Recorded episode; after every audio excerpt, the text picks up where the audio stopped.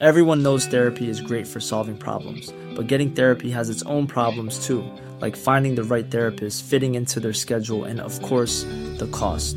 Well, BetterHelp can solve those problems. It's totally online and built around your schedule. It's surprisingly affordable too. Connect with a credentialed therapist by phone, video, or online chat, all from the comfort of your home. Visit betterhelp.com to learn more and save 10% on your first month. That's BetterHelp, H E L P. Millions of people have lost weight with personalized plans from Noom, like Evan, who can't stand salads and still lost 50 pounds. Salads, generally, for most people, are the easy button, right? For me, that wasn't an option. I never really was a salad guy. That's just not who I am. But Noom worked for me. Get your personalized plan today at Noom.com. Real Noom user compensated to provide their story.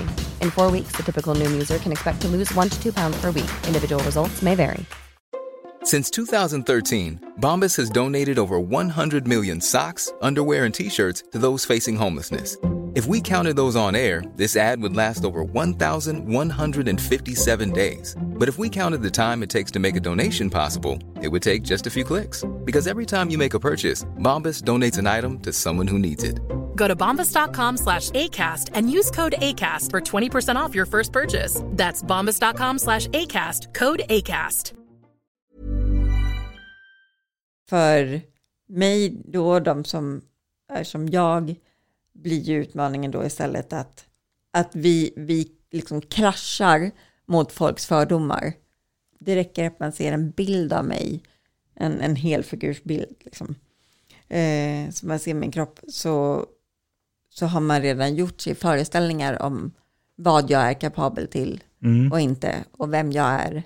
Och att där ligger ju min utmaning då i att försöka liksom skala av alla de fördomarna som typ en lök. Eh, så, och komma in till, till kärnan som är bara Annika. Det här programmet handlar om en noga utvald bok och ett samtal med dess författare. Välkommen till Lära från lärda. Fredrik Hilleborg vid micken och den här veckan har jag en bok i min hand som heter Krymplingskortet. Med mig har jag Annika Tessler. Välkommen! Tack så mycket. Jag brukar alltid börja med att gästen får presentera sig, så vi börjar där. Oj, jag heter Annika Tessler som sagt. Eh, Jag är 43 år, bor i Huddinge utanför Stockholm och jobbar som journalist framför allt. Har du någon hisspitch vad din bok handlar om? Det finns väldigt många böcker som handlar om konsten att vara kvinna och vad jag pratar om när jag pratar om rasism och bög så funkar det. Det här är typ samma grej fast det handlar om funktion och våra fysiska kroppar. Jag skulle vilja börja den änden och liksom, titta lite på begrepp och kanske reda ut begrepp. Mm. Du Vad handlar på, det här om egentligen? Eh, boken, Ja, precis. Att vi reder ut det. funktionsnedsatt. Ja, Eh, det funkar väl? Nej, men du, du diskuterar det mycket själv i, i boken kring, Mm. kring eh, uppfattningar och, och fördomar. För du sitter ju i rullstol Yes. och du gillar inte det begreppet, rullstol eller rullstolsbunden. Inte rullstolsbunden. Alltså, jag är inte fastvirad med silvertejp. Och jag är exakt lika mycket person även om jag sitter i min soffa hemma. Som inte har med rullen att göra. Liksom. Men, men om vi börjar där då, alltså det, det finns ju begrepp som används, det är därför jag vill säga att jag vill börja med att liksom Mm. reda ut det. För, för att när jag, när jag läste boken så var det en del saker som jag själv inte har tänkt på Mm. tidigare, eftersom det är ingenting som jag går och tänker på. Nej, såklart. Och där vill jag ju bara säga på en gång att alltså, jag har ju en förvärvad skada. Jag skadade mig när jag var 24 år. Och jag hade inte heller tänkt på det här. Så att det är inte, jag blir inte sur på någon som säger fel. Eller vad, vad är ens fel? Det kan man ju diskutera. Men det är inte, det, det är också liksom en, en grej i att jag skrev boken, att avdramatisera det här lite. Det är så himla mycket rädsla och tassa på tå och just det här, vad får man säga och inte? Ja, men säg i princip vad du vill, så länge du är anständig. Ja, för jag, jag brukar tänka när det gäller, eh, eh, ja, det kan vara allt från religiösa grupper eller hudfärger och så vidare. Därför diskussioner och man, det är Mm. ord man inte får använda. eh, som man inte vill bli kallad eller som får med sig associationer. Mm. Och då är det ganska enkelt om man vet. Ja men okej, bra, då, då använder vi inte det ordet. Mm. Så är det inget mer med det. Och, och lite den utgångspunkten hade jag också. Vänta, nu ska jag ta reda på. Vad, vad är det som För att slippa bli cancellerad när podden väl kommer ut. Ja, exakt. precis. Precis. Nej, men det där är ju, alla har ju triggerord. Ehm, och det finns just inom, inom den här världen så, så ändras ju det man ska säga eh, hela tiden. Eh, som sagt, jag är inte särskilt, jag är inte särskilt känslig. Eh, men ska jag säga någonting som jag själv använder så säger jag att jag lever med, en, jag är en person som lever med en funktionsnedsättning. Det är det jag säger själv. Mm. Och, och när man pratar om funktionsnedsättningar så finns det ju så många olika. Det är ju Mm. som ett paraply. Mm. Eh, eller hur? Finns det någon statistik? Massor Kring- av statistik, dock inte, liksom, inte hur detaljerat som helst. För det är ju mycket integritetsskäl kring det här och sekretess och annat som gör att det är väldigt mycket som inte registreras. Och allting, äh, som sagt, var drar man gränsen? Vad, vad är en funktionsnedsättning? Det är väldigt många personer som har glasögon eh, Mm. i vårt land. Eh, men vi kallar inte dem funktionsnedsatta. Eh, även om det skulle bli katastrof för många om de skulle gå igenom dagen utan glajjor. Liksom. Vad är det att ha diabetes? Vad är det att, att ha eh, Eh, cancer som ger biverkningar i form av ja, vad det kan vara. Så att det beror ju på var man drar gränsen som sagt. Men eh, Folkhälsomyndigheten eh, har väl i olika så här, nationella folkhälsoenkäter och sådär kommit fram till att more or less 20 procent av befolkningen har någon form av funktionsnedsättning. Och vi är typ 600 000 personer som har en rörelsenedsättning. Mm. Rätt många. Det är rätt många. Eh, för de som lyssnar, de som inte läst boken. För dig var det en olycka Mm. eh, på eh, ridning helt enkelt. Där Mm. du, du var 24. Yes. Eh, och, men du minns inte så mycket av olyckan. Ingenting. Thank God. Jag har ingen behov av att minnas det. Har jag inte. Nej, jag minns ingenting. Och du, vad, men vad minns du ifrån då? Du vaknade upp och... Ja, jag, vaknade, jag vaknade två veckor senare. De höll mig nedsövd i, i två veckor. Eh, Så jag vaknar av att det står en sån här klyschig, vitklädd läkare eh, vid sängen. Och eh, säger hyfsat oinlindat att du har varit med om en ridolycka, att du har ramlat av en häst och brutit nacken, du är totalförlamad. Och har sovit i två veckor. Totalförlamad över liksom hela kroppen. Ja, då var jag, då var jag helt totalförlamad. Idag kan jag röra axlarna och, ehm, och överarmarna lite grann. Det kunde jag inte då. Det har blivit liksom sagt. Ja, alltså, det är ju, gud, ska vi bli supermedicinska så, alltså kroppen går ju in i, i chock eh, från början. Såklart, jag var ju förutom liksom att jag hade skadat mig så var jag ju väldigt sjuk. Alltså jag hade lunginflammationer och blodbrist och en feber som gick mellan 32 och 41 grader. Och, alltså, ja, kroppen hade lite att göra, helt enkelt. Mm. Men så att sen så återkom ju då några få rent muskulära funktioner Mm. efter ett tag. Men eh, det var länge sedan. Ja, Det var första året. Ja, precis. Ja, det blir en, ja, snart 20 år sedan. Yes. Ja, just det. Och det, och det blev en total liksom, livsomställning. Och sen det här är någonting som du har eh, bland annat föreläser om numera. Du har Mm. skrivit det här i din andra bok. Mm. Vad är det du föreläser om då? Oj, väldigt olika eh, kan det vara. Det har ju handlat väldigt mycket om, så, om, om, om de olika sociala identiteter, eh, om, om krisbearbetning, om självuppfattning. Ja, sen en hel del om eh, personalbemötande inom vården. em, och sånt. Sen kan det handla om ja, men lite mer att man går in på nästan lite mer idrottspsykologiska termer. Hur gör vi när vi möter motstånd? när Mm. vi ställs inför, inför faktum som vi inte kan påverka. Och sen det, det som du beskriver som, som, som eh, eh, kanske känns mest självklart, det är ju som att det var en alltså att gå igenom det, depression och andra sådana Mm. saker efter. Men det som jag helst eh, skulle vilja fokusera på är ju dels fördomar, eh, representation och sen du pratar också om eh, alltså att eh, assistentbehov och Mm. liksom mer politiska eh, aspekten där. Ty- Jag kan tänka mig det också om man, när man är med och det blir en sån förändring, då kanske man också upptäcker alla fördomar som man inte har en aning om innan. Ja, men det är Till, klart. till skillnad mot man föds med det kanske, jag vet Mm. inte, men just att man får se det. Eh, jo, men det är klart. Alltså, det, det blir ju en crash course och jag tror också att eh, för, för min personliga del så var jag så, um, jag var ju jäkligt privilegierad. Fast jag inte tänkte på det som privilegierad som självklarheter.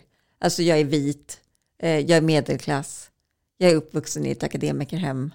Jag bodde verkligen inte i Djursholm, men jag hade det rätt bra liksom. Och jag var väldigt, eh, alltså jag är heterosexuell, jag har, jag har följt normen väldigt mycket. Mm. Det är väl att jag är kvinna då som anses vara någon slags minoritet. Men, eh, men annars så, så um, var jag ju, eh, jag var nog definitionen av, av liksom ordinär eller mainstream. Och då är det klart att det var ju, nej men det var ju det som, som var någonstans. Att sitta, alltså, att sitta i rullstol och inte kunna gå, det är inte så jobbigt som folk vill få det till. Eh, det är opraktiskt.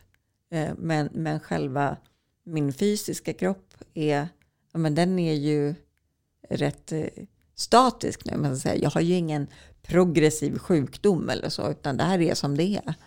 Men däremot så, så det här med, med då att, att leva med en funktionsnedsättning, att det innebär en helt ny social och kulturell och politisk identitet. Ja, Eh, och det. det var ju den stora crash coursen. Precis. Och Alltså, också anledningen till att jag skrev boken. ja, det, det är just, alltså, om- jag skulle vakna upp som uh, mörkhyad muslim Mm. imorgon så skulle jag också mötas av andra. Verkligen, verkligen. Och jag tror också att det som ligger i det här funktionsbegreppet är ju att vi, behö- vi, vi letar efter sätt att fjärma oss. Alltså att det omgärdas av så mycket rädsla just för att vi vet att ingen är förskonad. Du kommer inte vakna upp imorgon och vara eh, mörkhyad. Du kommer inte vakna upp imorgon och vara muslim om du inte liksom, aktivt väljer det. Eller homosexuell eller vad det kan vara. Eller kvinna för den delen. Mm. Det vet du. Men du vet faktiskt inte vad som händer när du ska ner till Coop i eftermiddag och gå över gatan. Att det kanske Eller en olycka då. Ja, eller att du går in i duschen och halkar på det hala golvet. Jag hade en, när jag låg på sjukan så hade jag en eh, kille på min avdelning som hade mm, eh, haft hemmafest, varit lite dragen, inte liksom, inte plakat så, men lite grann, och böjt sig ner för att knyta skorna och snubblat och brutit nacken. Det låter extremt, men det händer. Men är det det du tänker att man är rädd för det för att det är någonting som man kan råka ut för? Ja, ingen är förskonad. Vi kan hålla på med hur mycket hälsoappar och gymkort och proteinsmoothies vi vill. Liksom. Mm. Och vara superkaraktärsfasta och vi yogar och vi håller på.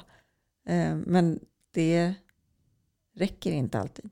Och vi vet inte vem och när det kommer drabba nästa gång. Någonting som du diskuterar mycket i boken är ju det här med eh, den, den kroppen och normer kring det fysiska, hur, hur kroppen ska Mm. se ut och användas och sådär. Och det blev det ju, som jag förstår, liksom, har blivit väldigt tydligt av, av hur vi också värderar och ser på andra, just bara utifrån det fysiska, Mm.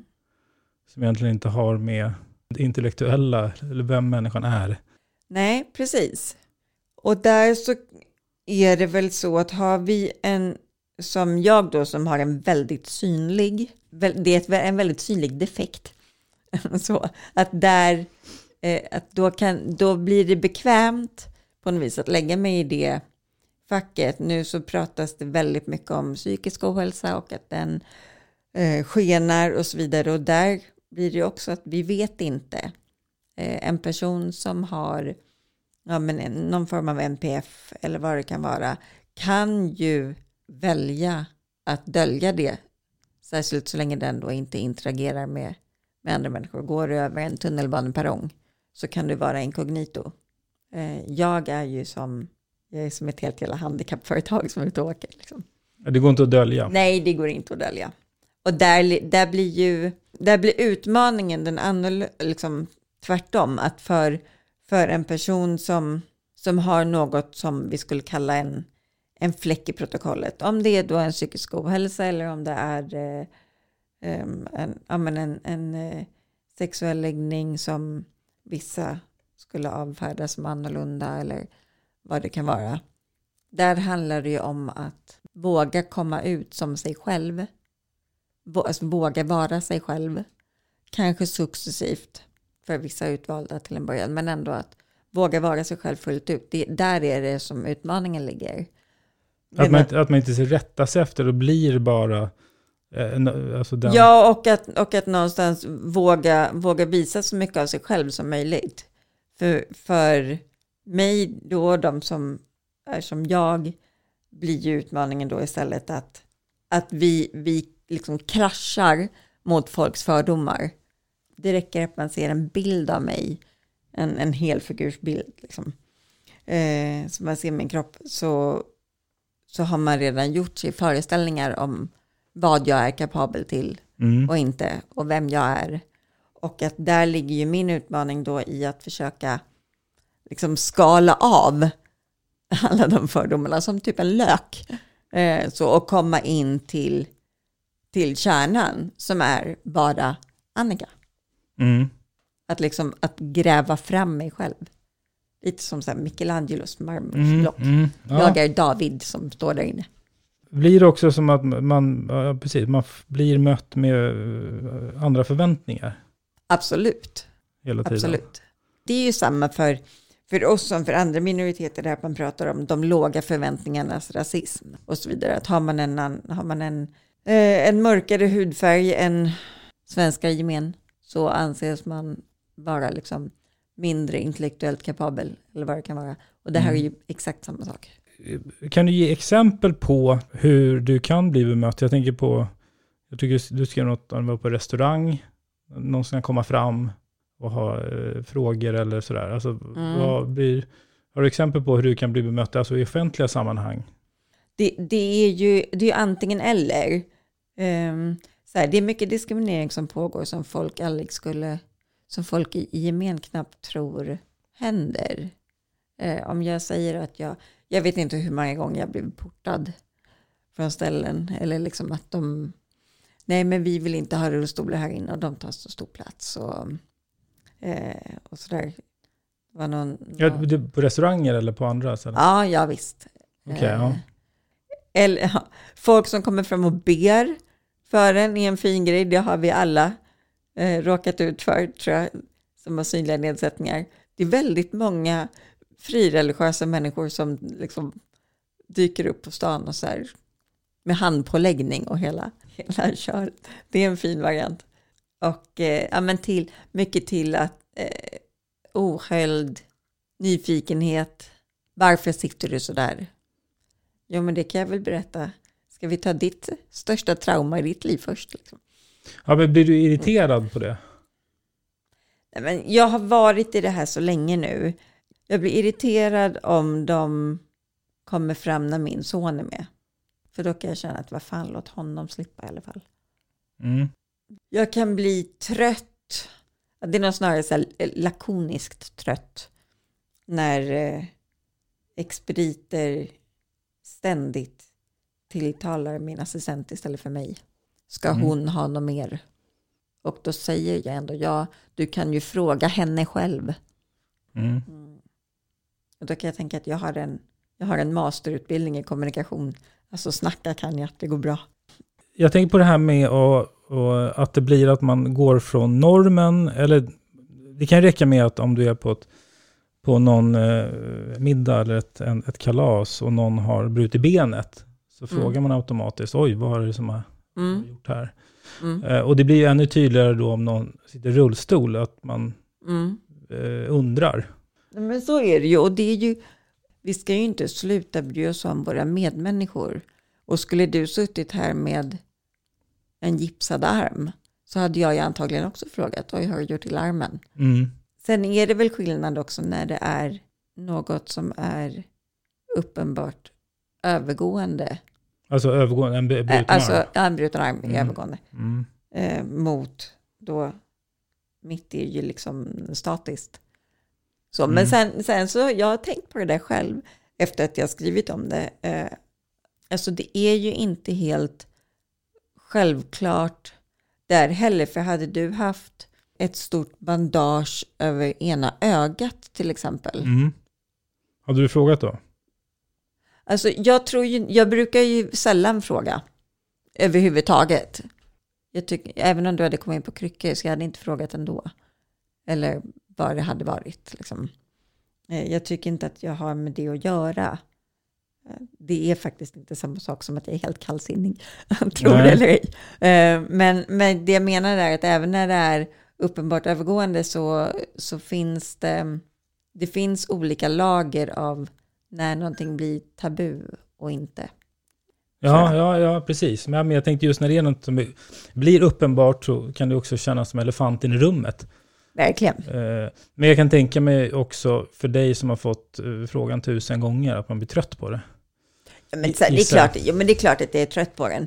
Framförallt för att, framförallt för att ni så, alltså för mig är den ju tämligen ointressant. Det är 20 år sedan och jag Ja. minns ingenting. Jag har ingen aning. Så det, det är klart. Och så det är ju som du säger att jag har ju svarat på det. En miljon gånger räcker nog inte. Men sen är det ju det att för mig blir det ju inte, det är ju inte emotionellt laddat att säga ja, jag ramlade av en häst. Det i sig är inget trauma. Däremot så är det just jag är ryggmärgsskadad och just bland ryggmärgsskador så är det en inte oansenlig del som är resultatet av självmordsförsök till exempel. Mm. Ja, vad har du gjort? Nej, jag försökte döda mig liksom. Mm. Ehm, jag vet inte, ibland så kan jag känna att vad, vad väger tyngst? Är det folks rätt till integritet eller är det andras ohöljda nyfikenhet? Mm. För, och dessutom så är det många, många jag känner som, som eh, också har, har gjort illa sig, kan, har ju minnen från själva olyckan. Någon har, har dykt eh, och slagit huvudet i en stenbotten, glidit upp, blivit förlamad och tänkt shit jag drunknar här för att den inte kommer upp tills den har blivit uppdragen och så vidare. Så sådana oerhörda panikrädslor som har resulterat i PTSD och vad det kan vara. Och sen gång på gång, berätta mig vad som hände. Mm. Vad är det som har hänt? Vad tänkte du då? Mm. Att få återuppleva det där hela tiden. Så att nej, alltså för mig är det inte, för mig är det lite som sagt lite trist men inte, inte traumatiskt. Men det kan vara det. There's never been a faster or easier way to start your weight loss journey than with PlushCare. PlushCare accepts most insurance plans and gives you online access to board-certified physicians who can prescribe FDA-approved weight loss medications like Wigovi and Zepbound for those who qualify. Take charge of your health and speak with a board-certified physician about a weight loss plan that's right for you. Get started today at plushcare.com slash weight loss. That's plushcare.com slash weight loss. plushcare.com slash weight loss. I'm Sandra, and I'm just the professional your small business was looking for. But you didn't hire me because you didn't use LinkedIn jobs. LinkedIn has professionals you can't find anywhere else, including those who aren't actively looking for a new job but might be open to the perfect role, like me. In a given month, over 70% of LinkedIn users don't visit other leading job sites. So if you're not looking on LinkedIn, you'll miss out on great candidates like Sandra. Start hiring professionals like a professional. Post your free job on linkedin.com/people today.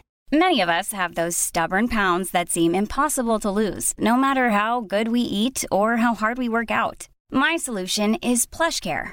PlushCare is a leading telehealth provider with doctors who are there for you day and night to partner with you in your weight loss journey. They can prescribe FDA-approved weight loss medications like Wagovi and Zepbound for those who qualify.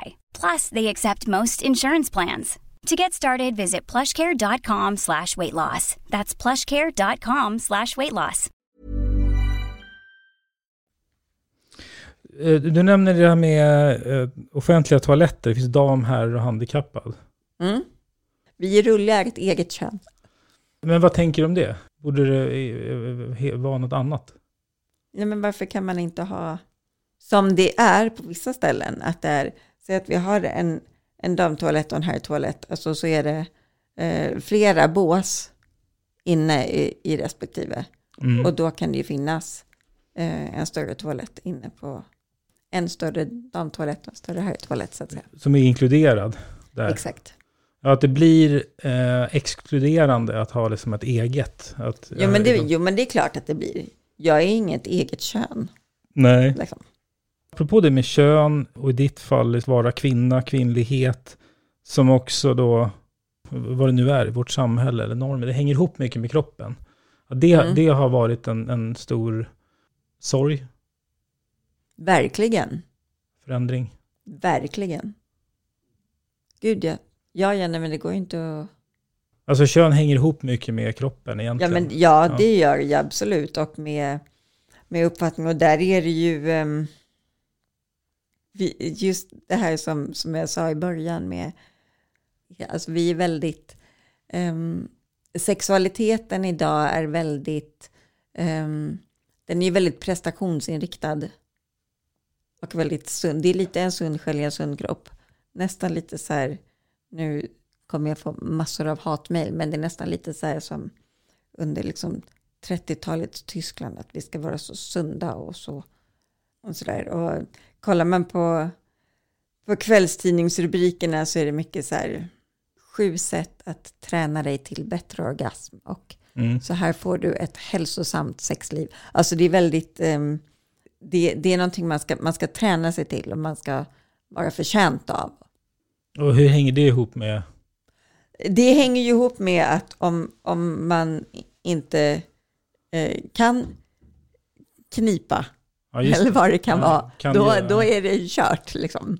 Och det, jag menar, avsexualiseringen av personer med kroppar som faller utanför normen, den är ju, den är ju enorm. Mm. Och där man, man behöver ju inte vara så skadad som jag, utan det, det räcker ju med någon ytterst liten Mm. Jag skulle bara vilja återkomma till den frågan eh, jag var inne på förut. Det här med, om vi säger så här till mig och de som lyssnar. Eh, om det är så att man eh, är på en, på en fest eller att man träffar nya människor och någon sitter i rullstol. Vad skulle din liksom, rekommendation vara? Vad är den? Hur, hur, vad tycker du att man får fråga eller bör fråga eller inte tänka? Eller, om jag träffar en person som har glasögon, då kan jag vara väldigt nyfiken på vad har den personen för synfel? Och är det brytningsfel? Är den långsynt? Är den närsynt? Är den trångsynt? Hur ska jag göra då? Alltså förstår jag, jag tänker, det, är, det här är väl inte en större grej än någonting annat. Egentligen. Eh, det är väldigt mycket med folk jag är nyfiken på. Eh, och eh, där, liksom, när det gäller allt annat så stämmer jag väl av. Jag går inte fram till en, till en främmande människa på en fest som jag aldrig har sett förut och sagt hej är du bög? För att det har jag faktiskt inte med att göra. Och är det någon jag väldigt gärna vill ragga upp, nu är jag gift gubevars så det ska jag inte göra ändå. Men, men är det någon jag väldigt gärna vill ragga upp så kanske jag lite, lite smooth och försiktigt Mm. försöker liksom leta mig fram till det. Ibland kan jag tänka, liksom, alltså min rullstol pratar inte. Den är jättetyst och snäll och Ja. gör, ingen, gör ingen människa för när. Så jag vet inte varför den ska få så mycket uppmärksamhet. tänkte jag på. Representation. Alltså hur, det, du skriver ju om det när man ser på, ja, på tv Mm. exempelvis. Ehm, du, går, ja, du ger exempel på i storfilmer så är det ofta ska man, icke funktionshindrade som spelar funktionshindrade. Mm. Ganska Yes. vanligt. Blackface, fast... som får, ja, precis. Mm. Och så är det ju generellt. Vad, vad, borde, är det fel, tänker du? Ja, alltså det, det där är ju så här, det är också en, så här, det är klart att det går att, att, att racka ner på enskilda produktioner, men sen är det ju också att det är ett, att det är någon slags systemfel. Har vi en, en ljushyad person, en vit person, som färgar ögonbryn och hår och annat eh, och spelar en person av en annan etnicitet så går det an liksom i, i någon film men vi kan inte ha det systematiskt att folk liksom kletar skokräm i ansiktet. Så gjorde vi för ett antal decennier sedan och det har vi, thank God, insett är förlegat. Mm. Och det här är väl, det här är ju exakt samma sak. Dessutom så blir det ju då, ju, ju längre erfarenhet jag, får i den här världen så kan jag ju se fler och fler exempel på, alltså de här skådisarna tycker att de är så jäkla duktiga och det är ju, många liksom snubblar sig ju raka vägen till en Oscar. Eh, för att de, de spelar invalider på olika sätt. Alltså det är ju inte bra när man, när man kan den här världen. Många är ju inte bra. Det är ju en, en fråga om trovärdighet också. Folk spelar förlamade och sitter med liksom tydliga lårmuskler. Bara, Harry, var kom de ifrån då? Eh, så, och det är så här jätte otympliga rullar som ser ut att komma från 50-talet. Eh, och så tycker regissören att gud vad vi har varit progressiva nu. Mm. Men, men så som sagt, det är, väl, det, är, det är systemet och strukturen mycket mer än något annat. Jag läste senast i morse eh, i DN om eh, ja, men lite samma grej, det här med att live-versionen av eh, Den lilla sjöjungfrun, Det blir också en debatt kring ja, hudfärg. där, va? ja, där spelas hon av en svart tjej. Mm. Och då liksom kommer hela den här diskussionen upp till, upp till ytan igen.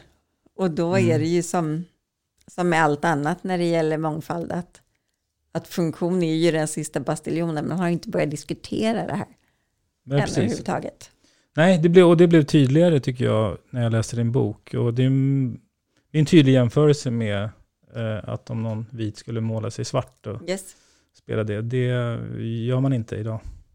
Nej, det gör man inte, så varför, varför gör man det med, med oss då? Liksom? Mm. Varför är det okej att dregla och spatta loss? Har det blivit någon eh, förändring över tid? Just kring representation?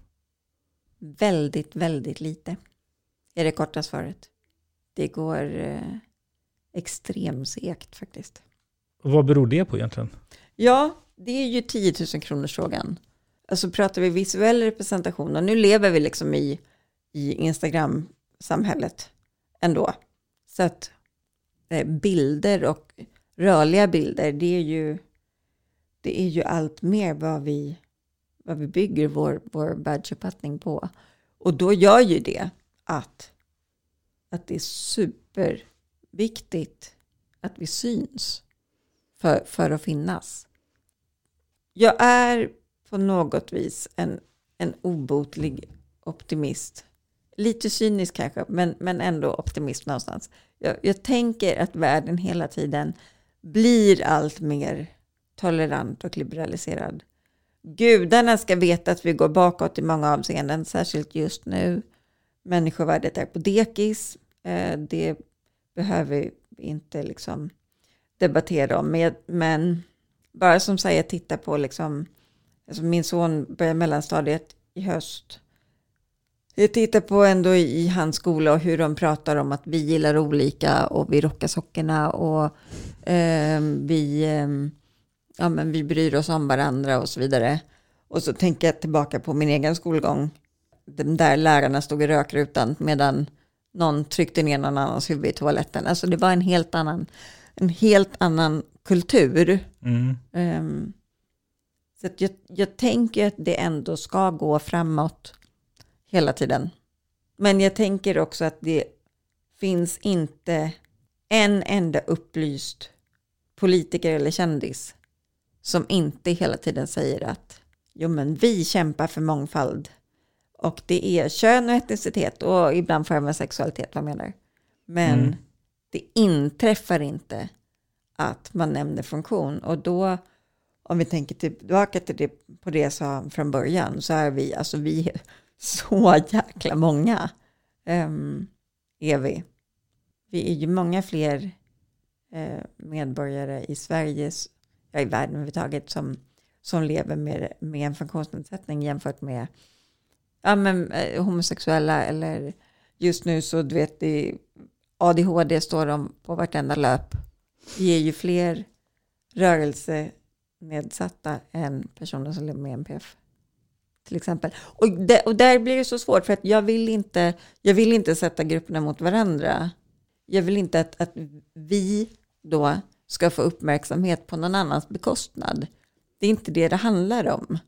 Um, utan snarare så skulle jag vilja ha något mer övergripande liksom, MR-perspektiv. Att vi har någon slags mänskliga rättigheter. Bara att vi, vi krokar arm mycket mer.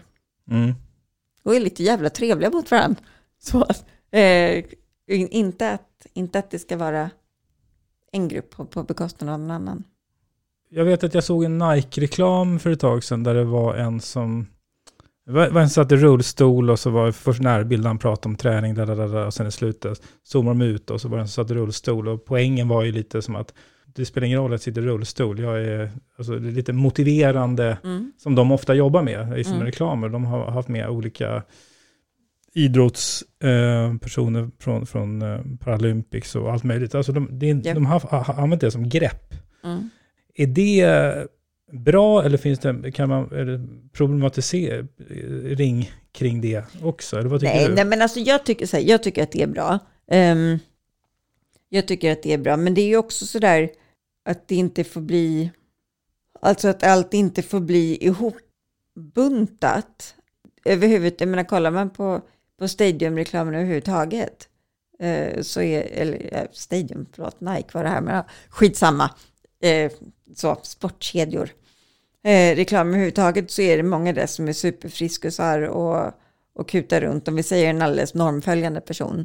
Ja, och det är jättebra eh, att de finns. Men på samma sätt så kan det finnas någon som är ja, men lite överviktig eller bara har dåligt flås eller eh, har eh, svår astma och inte kan vara ute och kuta tre mil i elljusspåret och den har samma värde för det.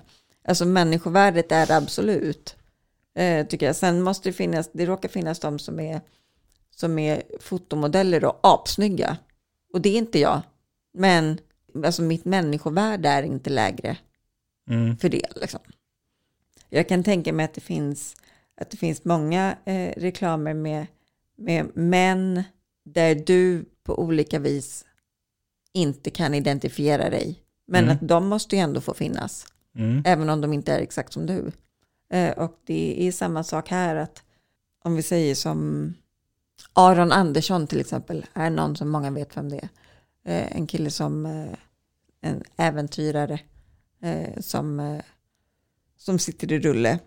Han var med i Let's Dance nu eh, också. Och det, alltså jag skulle, det finns inte så mycket pengar och sprit i världen. Så jag skulle ta mig upp för att bestiga berg och greja i rulle. Alltså aldrig i livet. Men låt honom göra det, det blir väl jättebra. Mm. Ehm, så han och jag är inte, vi är inte likadana, men, men vi, vi kan väl få finnas båda två, Mm. typ. Eh, du skriver ju sen en del om det här med eh, assistans, Mm. att ha assistent, eh, som du har. Mm. Eh, och de politiska diskussioner som har varit kring eh, kostnaderna kring det Mm. och vad samhället eh, har råd med, ska lägga pengar på och så vidare. Mm.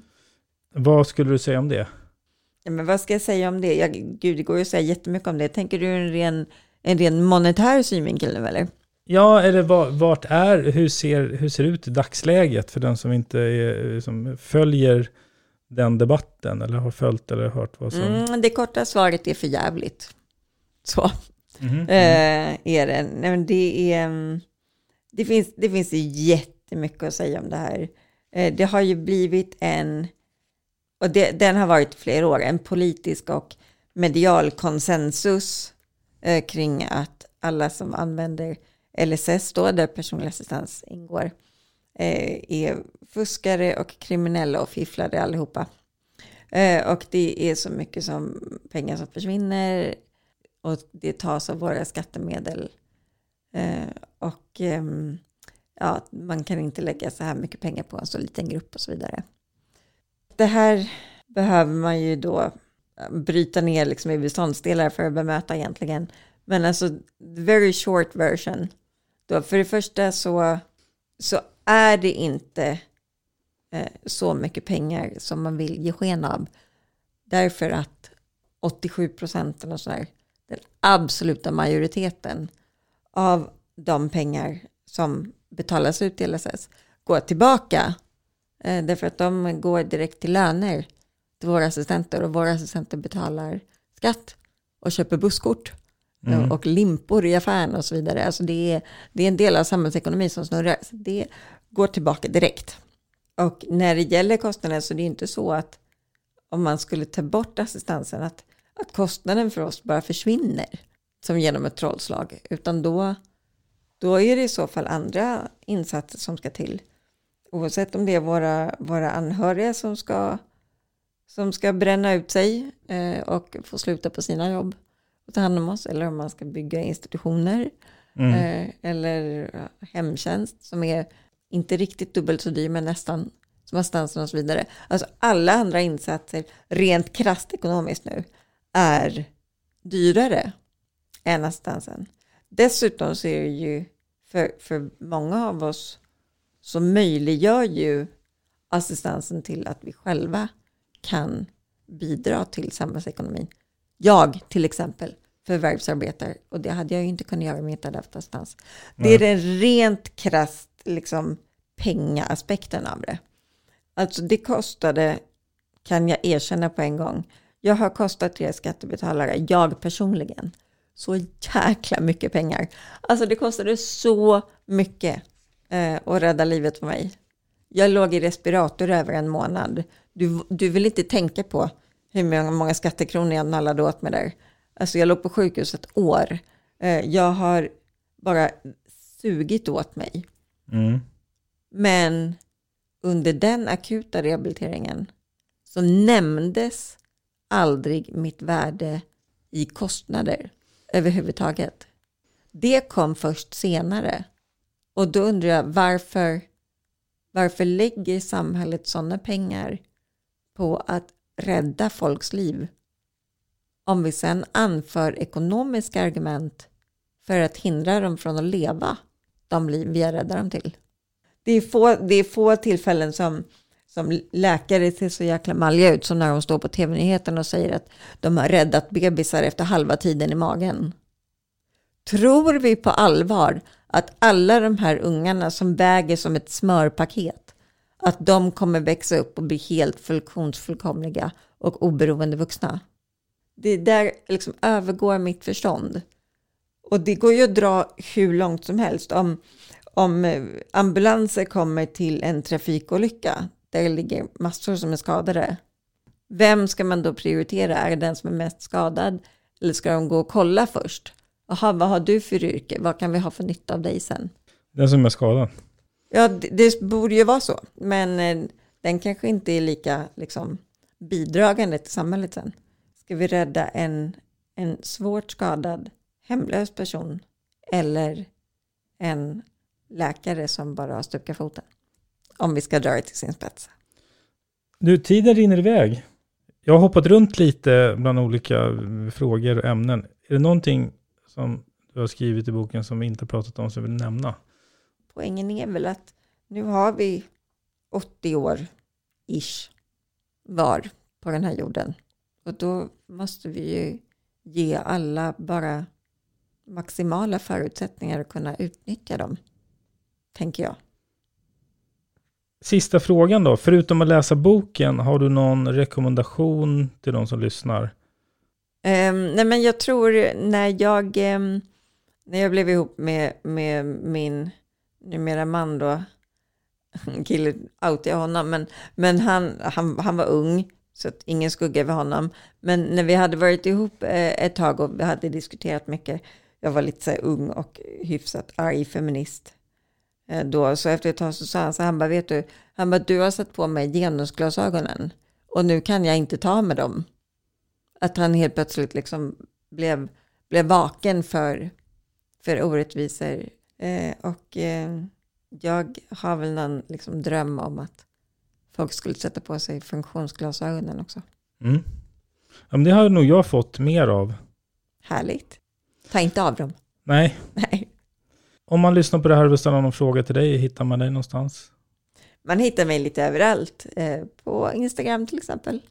Annika Tessler, ihopskrivet. Mm. Tack för att du var med. Tack snälla för att jag fick komma.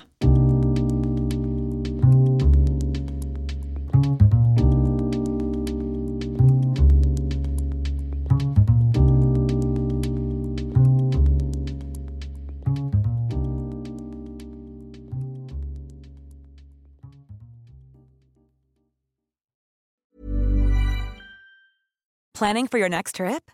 Elevate your travel style with Quince. Quince has all the jet setting essentials you'll want for your next getaway, like European linen, premium luggage options, buttery soft Italian leather bags, and so much more. And is all priced at 50 to 80% less than similar brands. Plus, Quince only works with factories that use safe and ethical manufacturing practices. Pack your bags with high-quality essentials you'll be wearing for vacations to come with Quince. Go to quince.com/pack for free shipping and 365-day returns. Imagine the softest sheets you've ever felt. Now imagine them getting even softer over time. That's what you'll feel with Bowl and Branch's organic cotton sheets. In a recent customer survey, 96% replied that Bowl and Branch sheets get softer with every wash. Start getting your best night's sleep in these sheets that get softer and softer for years to come. Try their sheets with a 30-night guarantee. Plus, get 15% off your first order at bowlandbranch.com. Code BUTTERY. Exclusions apply. See site for details.